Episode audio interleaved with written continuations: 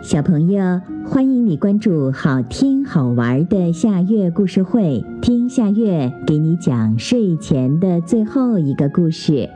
你准备好了吗？现在夏月故事会开始啦！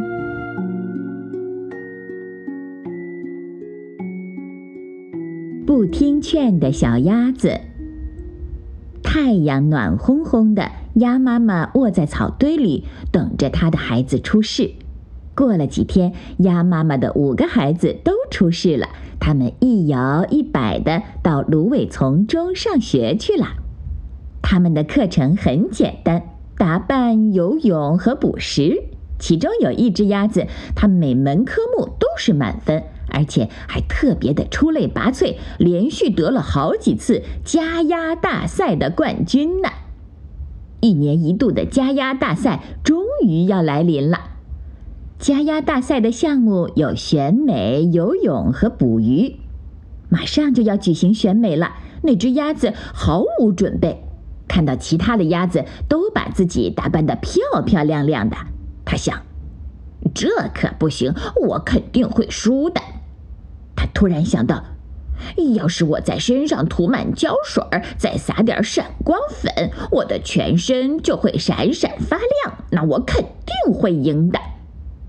他正准备涂的时候，一只乌龟看见了，劝他说：“别涂，别涂，你的羽毛会结紧的。”小鸭子傲慢地说：“我的事情不要你这个低三下四的乡巴佬来管。”乌龟听了，知道小鸭子不听劝，就走开了。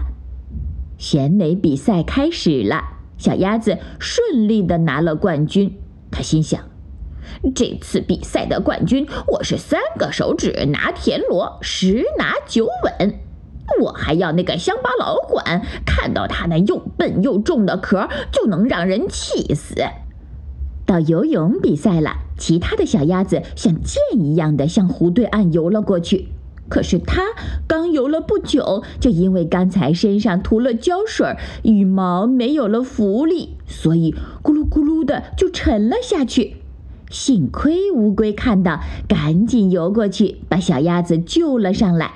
小鸭子死里逃生，结结巴巴的对乌龟说。谢谢谢你，你救了我，我以后一定要听听别人的劝告啦。从此，小鸭子再也不骄傲了。好啦，今天的故事就到这里了。可是我还想听。你可以关注“好听好玩的夏月故事会”微信公众号，听故事，讲故事。小朋友，晚安。